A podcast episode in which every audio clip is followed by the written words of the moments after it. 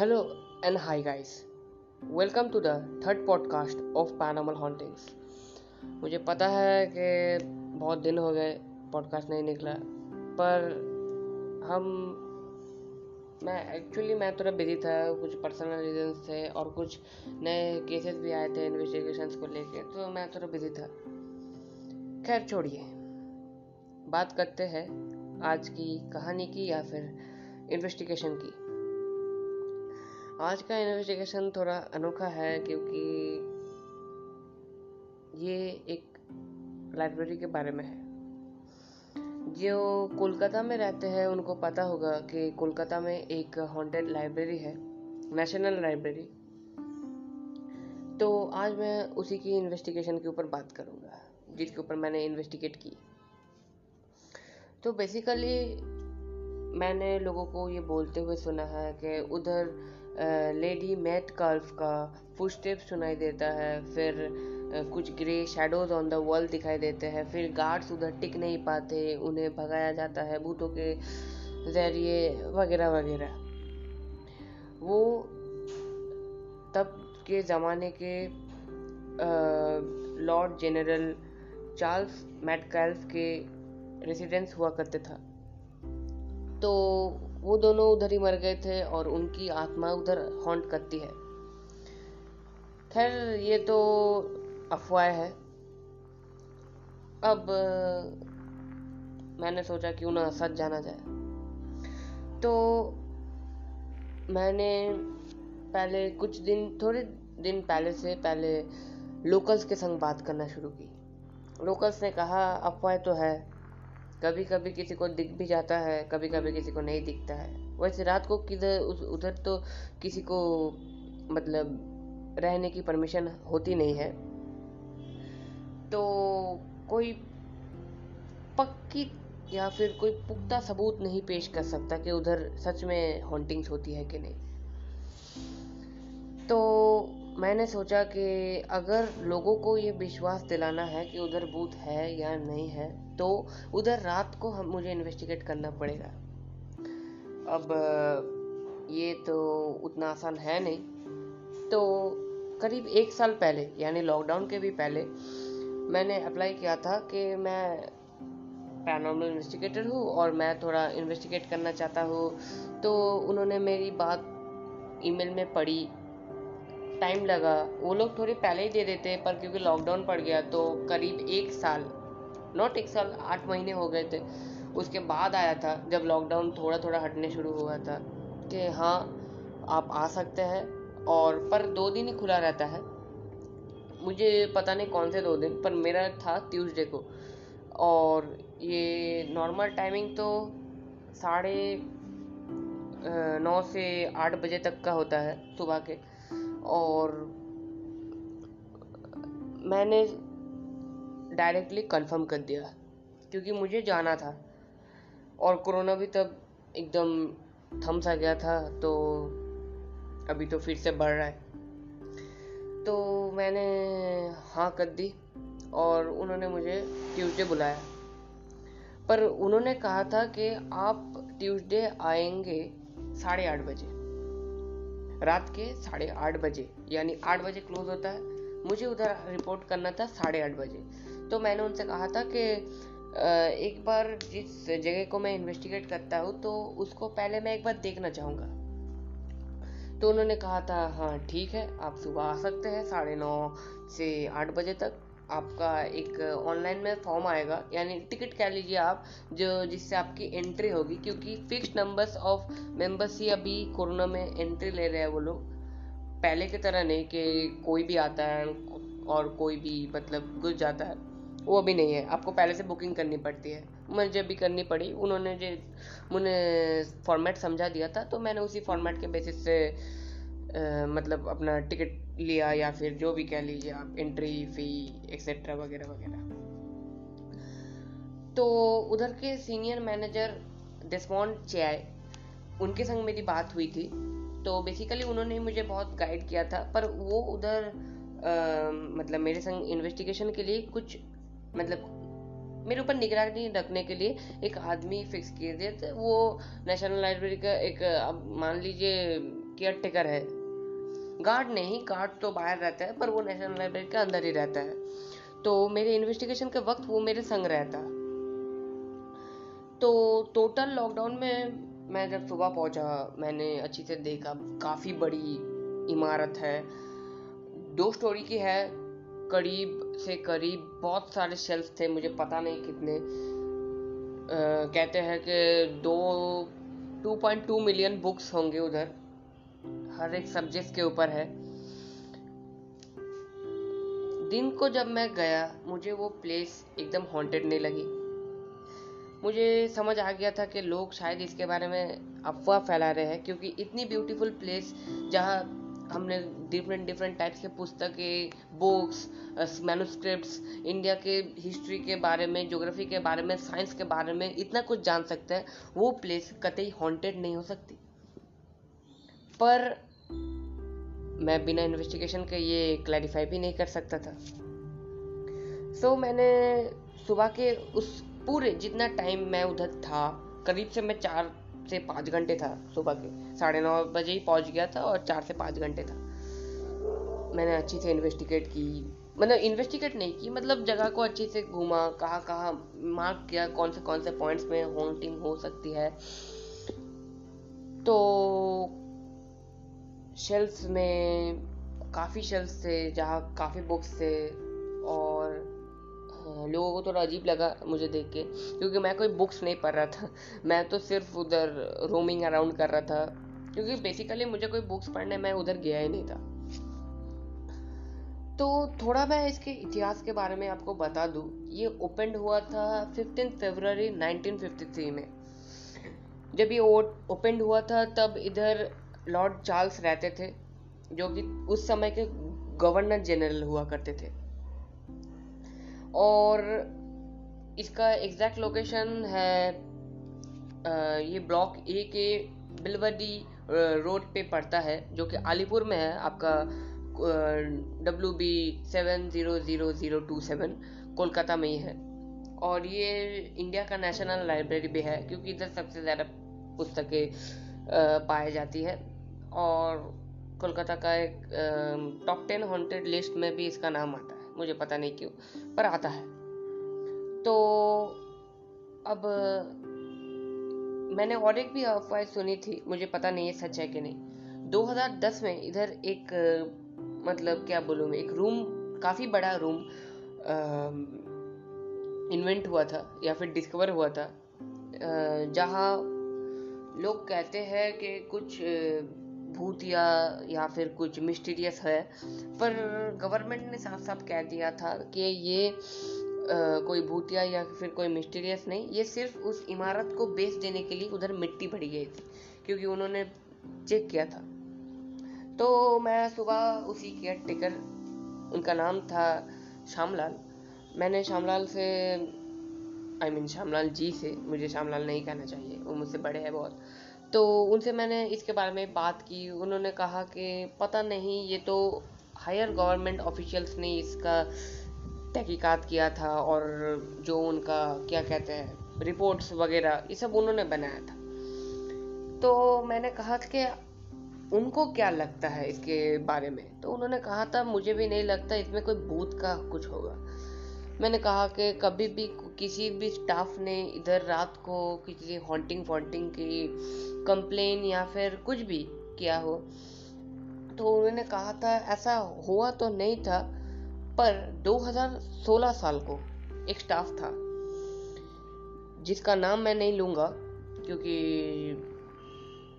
Identity मैं रिविल नहीं कर सकता उस इंसान की, पर जो घटा था, मैं वो घटा, घटना आपको बता सकता तो श्यामलाल ने कहा कि वो जो लड़का था वो बहुत ही कम उम्र का था चौबीस साल का। और गवर्नमेंट सर्विस इस उम्र में लगना एक काफ़ी अच्छी बात थी। सो so, पहले पहले तो वो खुशी से काम करता था काम में मन लगाता था। फिर कुछ दिन से उसका बिहेवियर जो है मतलब पॉजिटिव बिहेवियर थोड़ा नेगेटिव में ट्रांसफ़र हो रहा था। तो मैंने पूछा कैसा है? वो लाइब्रेरी के अंदर कभी कभी चाकू लेके आ जाता था। बार बार अपनी हाथों में देखता था चाकू लेके। जैसे कि सुसाइड अटेम्प्ट होने वाला है, उस, मैंने वो सुसाइड करने वाला है। फिर उसको कभी कोई स्टाफ रोकने आता था किसी टाइम पे कि, क्यों कर रहे हो ऐसा तो वो थोड़ा गुस्सा हो जाता था। तो मैंने कहा था कि कोई प्रॉब्लम बोला, नहीं। पर एक दिन उसका उसका ऐसे तो डे शिफ्ट होता था, पर एक दिन उसका नाइट शिफ्ट था। तो उस नाइट शिफ्ट में पता नहीं ऐसा क्या हुआ, पर एक दिन जब वो नॉर्मल स्टेट में था सुबह तो उसने श्यामलाल जी को कहा था कि एक ऐसा मंत्र मैंने देखा या फिर सुना, जिसके बाद से थोड़ी हिचकिचाट होती है मुझे।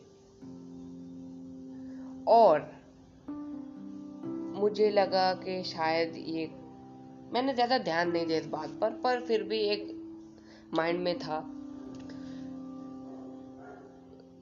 उसने कहा था कि वो जो पुस्तक जिससे वो उसने वो मंत्र पढ़ा था, वो पुस्तक अजीब था। अब मैं अभी इसका डिस्क्रिप्शन आपको नहीं देना चाहता। मैं इसको लास्ट में बोलूँगा, क्योंकि लास्ट में ये जो ट्विस्ट आएगा, ये आपको सुनना चाहिए। तो चलिए ऐसे ही बात करते करते फिर दोपहर हो गई, हमने लंच किया, मैं अपने घर चला गया। उसके बाद लंच करने के बाद उधर ही लंच की सामने फ़ूड स्टॉल थे। तो लंच प्लेट लिया हम लोगों ने, हम लोगों ने खाया फ़िश करी राइस फिर, मैं घर चला गया। करीब, जैसा कि उन्होंने कहा था कि साढ़े आठ बजे रिपोर्ट करने के लिए तो मैं साढ़े आठ बजे आया। पर मैं इन्वेस्टिगेशन उस वक्त शुरू नहीं कर सकता था, इसलिए मैंने पहले ही उन लोगों से परमिशन ली थी कि मुझे सारा रात, मैंने पूरी रात उधर गुजारनी है। तो उन्होंने भी ज़्यादा रोक टोक की नहीं और मुझे परमिशन दे दी। फ़िलहाल ये परमिशन जो है बहुत ही महत्वपूर्ण है क्योंकि आप कभी भी कोई भी नॉर्मल सिटीजन बिना इस परमिशन के आप आ, मतलब ऐसे गवर्नमेंट प्लेसेस में नहीं रुक सकते जो कि पब्लिक इम्पोर्टेंस के लिए बहुत होता है। तो और क्योंकि मेरा पोलाइट बिहेवियर भी था और फिर मैंने मेरे रिसर्च वर्क भी उन्हें दिखाए और उन्हें समझाया अच्छी से तो ही मुझे उन लोगों ने अलाउ किया था वो भी निगरानी के अंदर। और उधर मैंने श्यामलाल जी से फिर से मिला। मैंने हाई हेलो किया, उन्होंने चाय पिलाई थोड़ी। तो इसके बाद मैंने उन्हें कहा कि इन्वेस्टिगेशन तो मैं शुरू करूँगा, करीब दस बजे से। तो क्या वो मेरे संग हमेशा रहेंगे? तो उन्होंने कहा था हाँ क्योंकि ये नेशनल लाइब्रेरी बुल भुलैया है रात को। इधर रात को खोने का चांस है। शायद आपको ठीक रास्ता ना मिले। मुझे पता नहीं उन्होंने क्यों कहा था, क्योंकि वो बस टू स्टोरी थी और मैं कैसे भी करके अगर खो भी जाता ना, मैं लौट आता। उतना भी बेवकूफ़ नहीं हूँ। तो मैंने कहा, ठीक है। रात दस बजे। और हम लोग तैयार थे। मैंने तभी स्टार्ट किए अपने जो इक्विपमेंट्स वगैरह वगैरह है, वो प्लेस करने। मैंने कुछ बुक शेल्स में ट्रैप कैमरा मेरे चार पाँच शायद थे। और ज़्यादातर जहाँ हॉन्टिंग्स की बात होती है, मैंने उधर ही, जैसे कि सीढ़ी पे बुक शेल्फ नंबर जहाँ वो मतलब लड़का, चौबीस साल का, जिसकी मैंने बात की थी, जिसे उधर से एक बुक गिरती हुई मिली। Book shelf number three zero eight two उधर। और और दो दरवाजे के पास और एक, दूसरे बुक शेल्फ के पास। वो दोनों नॉर्मल पेज थे, जहाँ हॉन्टीज की बात नहीं थी, पर मुझे थोड़ा अजीब लगा था तो मैंने दिया। अब, फिर मैंने ईएमएफ e निकाला ईवीपी e निकाला स्पिरिट बॉक्स निकाला, और भी कई कई इक्विपमेंट्स निकालना पड़ा। मोशन सेंसर थे, जो कि सीढ़ी के पास ही थे, एकदम। फिर क्योंकि ज़्यादातर तो लोग कहते हैं कि लॉर्ड चार्ल्स की जो वाइफ थी लेडी मैट कैल्फ वो सीढ़ी से आया जाया करती थी और शेडोज भी पास होती थी। तो मोशन सेंसर से कोई भी शेडो अगर पास होती है तो ऑटोमेटिकली लाइट ग्लो हो जाती है। और मेरे पास था लेज़र लाइट्स लेज़र लाइट्स के पैनल इन्वेस्टिगेशन से डायरेक्ट कनेक्शन नहीं होते। पर मैं यूज़ करता हूँ ये इसलिए क्योंकि आपको कभी भी कोई पर्टिकुलर पॉइंट पे स्पॉट करना हो, जैसे कि वर्ल्ड के कोई पर्टिकुलर पॉइंट पे तो उधर आप ये यूज़ कर सकते थे। फिर हमारे तीन टाइप के थर्मोमीटर्स हम यूज़ करते हैं, मैंने पहले भी एपिसोड में कहा था जिन्हें याद हो तो अच्छा वरना मैं फिर से कह दे रहा हूँ। वेदर थर्मोमीटर एक्सटर्नल थर्मोमीटर और पैराबोलिक थर्मोमीटर ये तीन अलग टाइप के थर्मोमीटर्स होते हैं। और मैंने इन तीनों का यूज़ किया तो नॉर्मल रीडिंग से आई थी और टेम्परेचर बाहर का था करीब तब के वक्त में शायद थर्टी या ट्वेंटी एट, इसके बीच में ही होगा। थर्टी या ट्वेंटी एट, इसके बीच में होगा, डिग्री सेल्सियस। और पर्टिकुलर जो सीडी का था, वो था करीब thirty seven point eight degree celsius और वर्ल्स का था जो कि हम लोग एक्सटर्नल थर्मोमीटर से जो रूम का, या फिर वर्ल्स का जो मेजर करते हैं, वो था करीब से करीब thirty five point four something like that so readings मैंने पहले ही ले ली थी। अब ऐसा कहा जाता है कि अगर कोई एनर्जी या फिर आप उसे भूत, प्रेत, आत्मा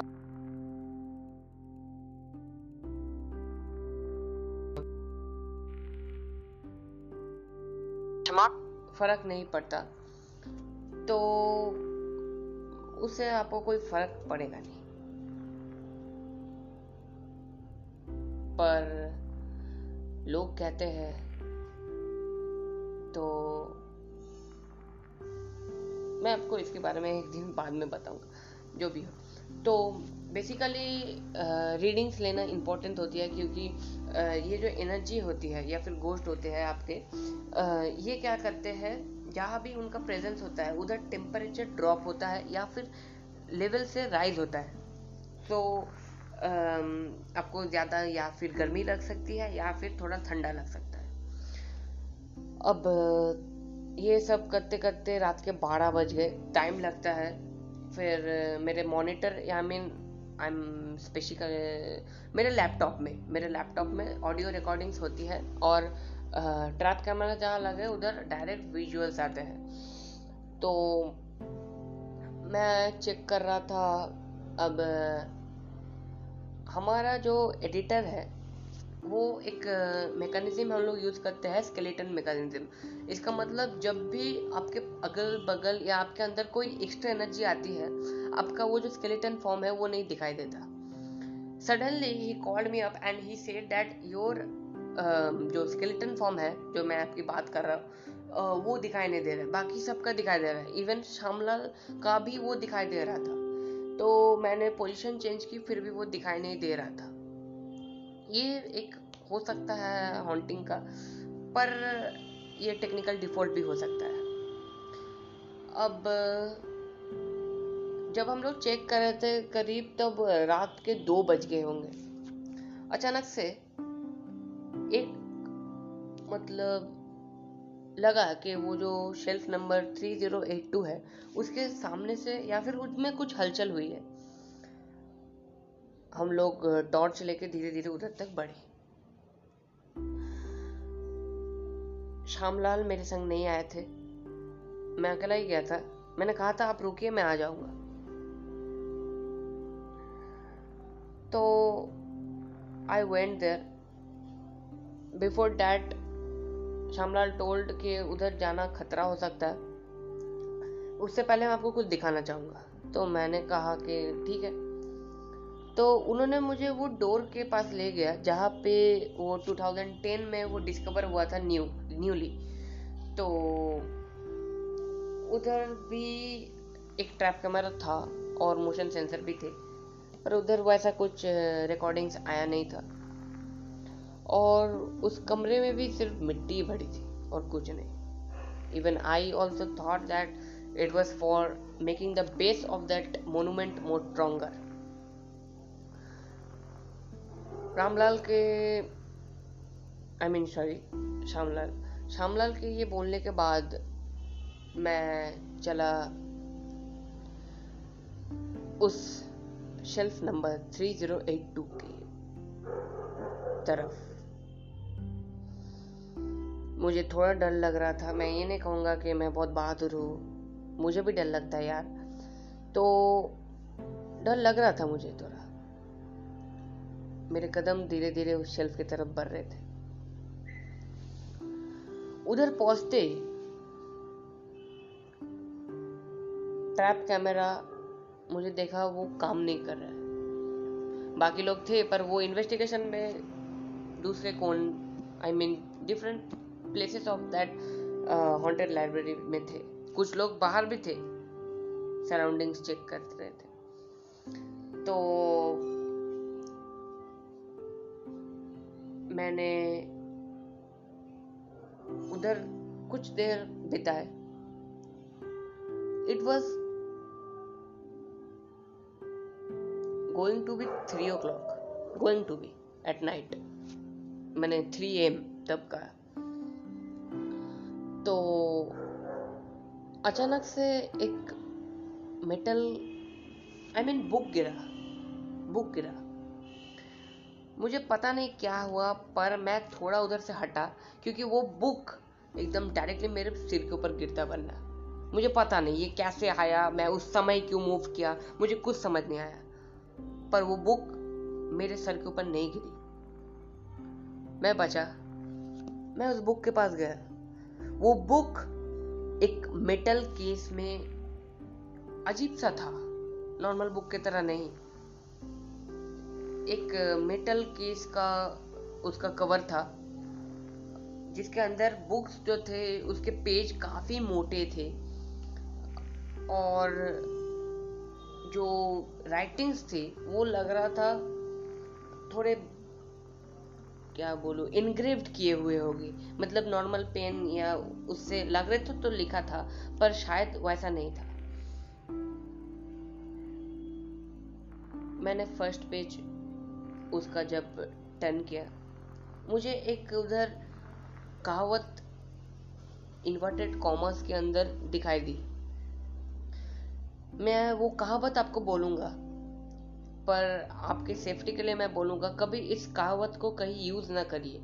स्पेशली नेशनल लाइब्रेरी में तो बिल्कुल नहीं। उधर लिखा था, न सिस्टम न जिष्टम अविष्ट काले जानतनम वेद नमम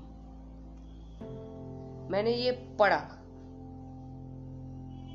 पढ़ के वो बुक मेरे हाथ से गिरी। उसके बाद मैं बेहोश हो गया। करीब सुबह के पाँच बजे होंगे। मैं, यानी मेरी बॉडी जो थी, वो 3082 के शेल्फ के सामने वाले शेल्फ के एकदम पीछे मिली। श्यामलाल ने मुझे कहा even my team mates also said that they were trying to find me for nearly four hours for nearly four hours and they checked that shelf near it many times but मेरी जो body मिली उनको वो उनको मिली, वो सब हुआ तीन बजे के आसपास। उसके बाद I was senseless till six o'clock in the morning it was more than six o'clock but nearly six o'clock I was surprise ऐसा कैसे हो सकता है? मैंने उन्हें सारी बात बोली।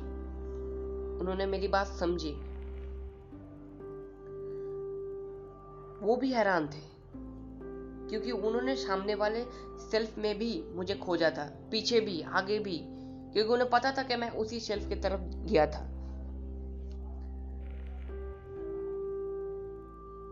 सो so, फिर मुझे अचानक से याद आता है एक बुक के बारे में जो मैंने कल रात देखी थी जिससे मैं थोड़ी सी बचता बचा था, कैसे भी करके। क्योंकि बनना अगर वो मेरे सर के ऊपर गिरती, उसका मेटल जो कवर था, वो इतना ही ताकतवर था कि मेरे सिर को वो फोड़ सकता था। मैं अपनी टीम और श्यामलाल के संग उधर गया। कुछ और स्टाफ भी आ गए थे, क्योंकि लॉकडाउन में सिर्फ़ सत्रह स्टाफ से काम करते हैं अभी। तो वो लोग भी आ गए थे। मैंने उन लोगों से पूछा कि इधर कोई मेटल की मैंने मेटल कवर्ड वाला कोई बुक बड़े ही अजीब तरह का देखने का था, ऐसा कुछ। तो जो मैंने उसके बाद सुना, वो मेरे रोंटे खड़े कर दिए। सिर्फ़ ना ही मेरे, बल्कि बाकी मेरे टीममेट्स के भी। श्यामलाल ने और बाकी स्टाफ ने कहा कि ये जो बुक था, जिसके बारे में मैं डिस्क्रिप्शन दे रहा था, जहाँ मैं बोल रहा था इनग्रेव्ड था मेटल कवर था, कुछ भी, जो भी मैं बोल रहा था, ये सारी बातें वो 24 साल का लौंडा, जो कि गवर्नमेंट सर्वेंट में करीब दो मतलब इक्कीस यानी पाँच साल पहले 2016 को आया था, उसने भी यही कहा था कि इस शेल्फ के पास ऐसा ही एक बुक जिससे मैं बचा था और उधर भी जो मैंने कोट आपको कहा, जो कि मैं अभी नहीं कहने वाला वो ही कोट उसने भी पढ़ा था। ये सुन के मुझे बहुत ही अजीब लगा, पर मैं ये यकीन कर रहा था क्योंकि ये सब मेरे संग भी घटा था। एक बात तो क्लियर है कि वो भूत ना ही चार्ल्स की थी, लॉर्ड चार्ल्स, जो उन गवर्नर थे उस जमाने के, और ना ही वो लेडी मेटकेल्स जो कि उनकी धर्मपत्नी थी, उनकी थी। ये भूत इन दोनों की तो नहीं थी, इतना तो पता है। और क्लियर हॉन्टिंग्स थी, मुझे लगता है, थी। पर मैं डिवाइस के बेसिस में इधर कुछ नहीं बोल सकता क्योंकि इधर डिवाइस ज़्यादा इफ़ेक्टिव नहीं रही। इधर जो थी, वो मेरी फीलिंग्स थी, जो मैं फ़ील्ड किया उस नाइट को। I was just surprise to know that about the book and the writings inside it Shyamlal ने कहा था कि उसने ये बोलने, मैंने जब वो लड़का ये बोला था, तब भी उन्होंने ये बुक खोजने की कोशिश की इस सेल्फ में। और तब ये नहीं मिला था। और मैंने और मेरी टीम ने और वो सत्रह मेंबर्स ने स्टाफ मेंबर्स ने, हम लोग फिर से उस पूरे शेल्फ के आसपास वो बुक खोजने की कोशिश की, पर ऐसी कोई बुक थी ही नहीं उधर। इवन ये सेकंड टाइम था मेरे संग ही। जहाँ इस बुक के बारे में इन लोगों को और एक बार पता चला। मुझे पता नहीं ये कैसे हुआ, क्यों हुआ। पर कुछ तो था। और एक बात मैं आपको बोल दूँ कि वो जो 24 साल का लौंडा था, उसने और एक बात भी बोली थी, श्यामलाल को। वो है every book does not contain knowledge. It contains the truth and the reality of life, which are unseen by the commoners. ये बात उसने इंग्लिश में ही कही थी जो सुन के मुझे भी अजीब लगा था पर मैं इतना गारंटी और 100 परसेंट श्योरिटी के संग कह रहा हूँ आपको कि उधर ना ही कोई गवर्नर, ना ही उसकी बीबी चार्ल्स की या चार्ल्स की बीबी की कोई आत्मा नहीं है। अगर उधर कुछ है तो वो बुक है। और हम लोग करीब 11 बजे उधर से निकले। और मैंने ये श्योरिटी दिलाई कि मैं फिर लौटूँगा इसी लाइब्रेरी में किसी और दिन, बेटर इक्विपमेंट्स के संग और बेटर मेंटल स्टेबिलिटी के संग, ताकि मैं इस बुक का असली राज निकाल सको। आप हमें हमारे official insta ID P R O A under slash G E N C Y पे फॉलो कर सकते हैं। और आपकी कोई भी पैरानॉर्मल रिलेटेड प्रॉब्लम्स आप हमें शेयर कर सकते हैं। और इसी के संग मैं आपको कहना चाहूँगा कि कभी भी किसी चीज़ को लाइटली ना ले चाहे वो पैरानॉर्मल हो, चाहे वो किसी भी चीज़। I mean any subject happy haunting to you